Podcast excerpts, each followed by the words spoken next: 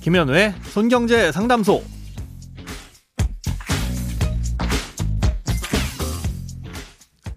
새는 돈 막고 숨은 돈 찾아드립니다. 손경제 상담소 김현우입니다.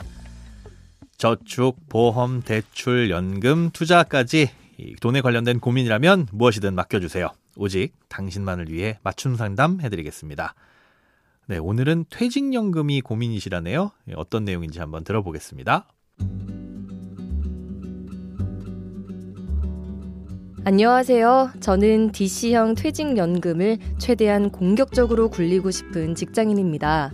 위험자산과 안전자산의 비율을 7대 3으로 맞춰야 한다고 하더라고요.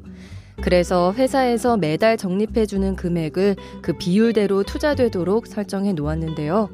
어느 날 위험자산 한도가 초과했다는 메시지를 받았습니다. 이거 그대로 두어도 괜찮은 건가요? 네, 퇴직연금은 근로자의 퇴직금을 은행이나 증권사, 보험사 같은 이 회사 외부의 금융기관에 보관하는 제도입니다.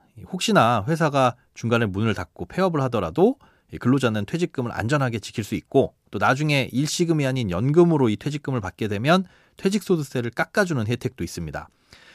그런데 이 퇴직연금은 DB형과 DC형 이렇게 크게 두 가지 형태가 있는데요. 퇴직금을 회사가 책임지고 굴리되 뭐 수익이 잘 나든 못 나든 법에서 정한 퇴직금을 맞춰주는 게 DB형이고요. 1년마다 한 달치 월급 정도의 돈을 직원이 관리할 수 있는 계좌에 넣어주는 게 DC형입니다. 오늘 질문 주신 분도 이 DC형에 해당되는 거겠죠? 이 DC형은 다양한 금융상품을 근로자 개개인이 선택해서 굴릴 수가 있습니다. 그래서 DC형 퇴직연금에 가입되신 분은 개인이 평소에 얼마나 잘 굴리냐에 따라서 나중에 받게 될 퇴직금이 달라지기 때문에 아, 이렇게 어떤 상품을 선택할지 늘 관심을 기울여야 됩니다. 그런데 이 DC형 퇴직연금은 개인이 아무리 공격적으로 굴리고 싶어도 법적으로 예금이나 채권 같은 안전자산을 최소한 30% 이상 넣어두도록 하고 있거든요. 이런 제약을 둔 이유는 뭐 노후를 위한 돈이니까 어느 정도는 안전해야 된다 이런 취지이긴 한데 우리보다 훨씬 먼저 퇴직연금 제도를 도입한 여러 선진국에서도 볼 수 없는 좀 의아한 규정이기는 합니다. 위험 자산 쪽에서 수익을 잘 내더라도 이 30%룰 때문에 전체적인 수익률이 늘 발목을 잡히게 되거든요. 아무튼 뭐 이런 제약 때문에 위험자산 쪽에서 수익이 많이 나서 안전자산 30%의 비중이 깨지는 경우엔 금융사에서 연락을 주도록 돼 있는데요.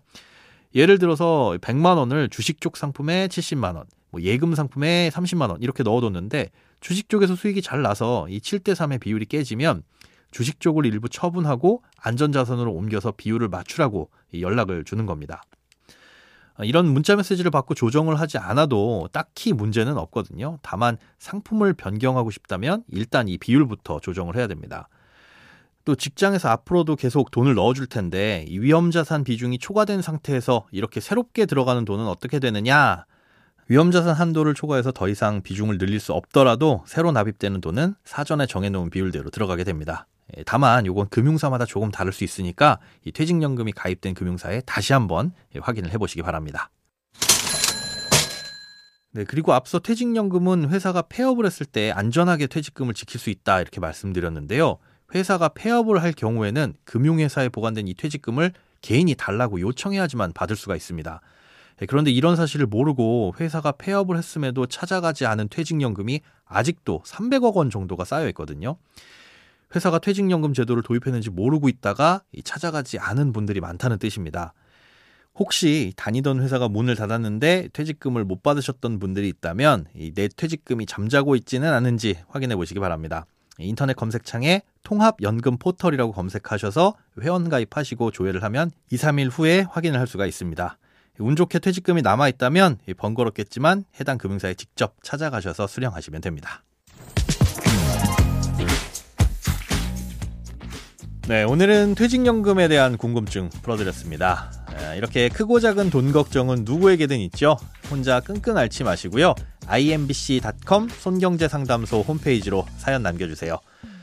여러분의 통장이 활짝 웃는 그날까지 1대1 맞춤 상담은 계속됩니다.